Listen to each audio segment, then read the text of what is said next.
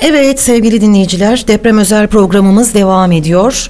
Ve e, Minik Ayda'nın babasını depremde o da sembol isimlerden biriydi Ayda. 91 saat sonra enkazdan e, sağ çıkarıldı. E, şimdi baba Uğur Gezgin e, bizlerle birlikte. E, Uğur Bey iyi günler Buyurun. diliyoruz efendim. İyi günler. Ee, zor bir gün e, ne diyeceğimi de bilemedim o yüzden iyi günler e, dedim. Zor bir gün kuşkusuz bugün. E, 30 Ekim depreminin e, birinci yılında biz de özel bir deprem programı yapıyoruz. E, ve sizinle Evet. de konuşmak istedik. E, önce Ayda'yı soralım. Ayda nasıl oldu? Şu bir yılda.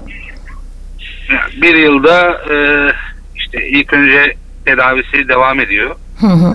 E, ilk başta belli travmaları vardı. E, onları atlatmaya çalışıyoruz. E, kısmen büyük ihtimalle e, atlatmış durumdayız şu anda. E, yeni okula başladı. E, yeni bir ortam. E, arkadaşları, öğretmeni şu anda e, mutlu bir şekilde hayata tutunmaya çalışıyoruz. Hı hı. Ee, annesini e, kaybetmişti Ayda. Siz de eşinizi kaybettiniz. Bir kez daha ben başsağlığı ve e, sabır diliyorum. Ve sizden şunu e, öğrenmek istiyorum. Biz gazeteci Hasan Tahsin stüdyomuzda bizimle beraber e, bu deprem sonrasında e, neler yapıldı, yapılmadı, neler eksik kaldı bunları daha çok değerlendirmeye çalışıyoruz. E, sizin bu süreçte e, yaşadıklarınızı öğrenmek isteriz. Sizin eviniz yıkıldı değil mi depremde? Evet. Tamamen. Hı hı. Ee, şimdi emsal artışı kararı var. Bir bunu değerlendirmenizi istiyorum.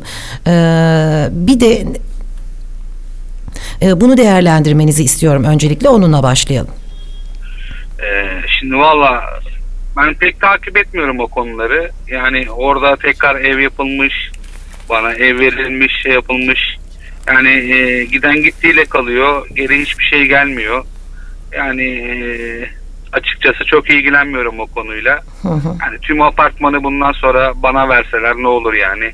Ne Doğru. değeri var benim için? Doğru. Hiçbir faydası yok yani benim için. Peki şu an siz kirada mı oturuyorsunuz? Yok. Kiraya. e, biz sağ olsun e, eşimin çalıştığı kurum e, yardımcı oldu bize. Biz e, Bornova Atatürk Mahallesi'nde bir ev satın aldık. Orada oturuyoruz şu anda. Hı hı. Hı hı. Ee, peki onun dışında nasıl geçiyor?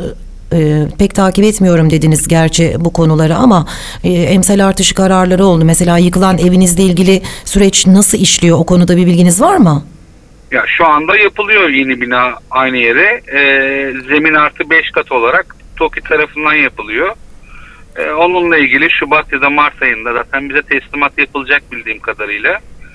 E, diğer yandan hani birçok bina yıkıldı. Yani depremden sonra e, ağır hasarlı olarak, orta hasarlı olarak e, birçok bina yıkıldı.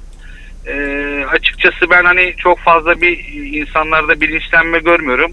Tamamen kendi evimi kurtarayım e, çabasında. Hani sağlam bir e, bina olsun, şöyle olsun, böyle olsun gibi bir çalışma yok.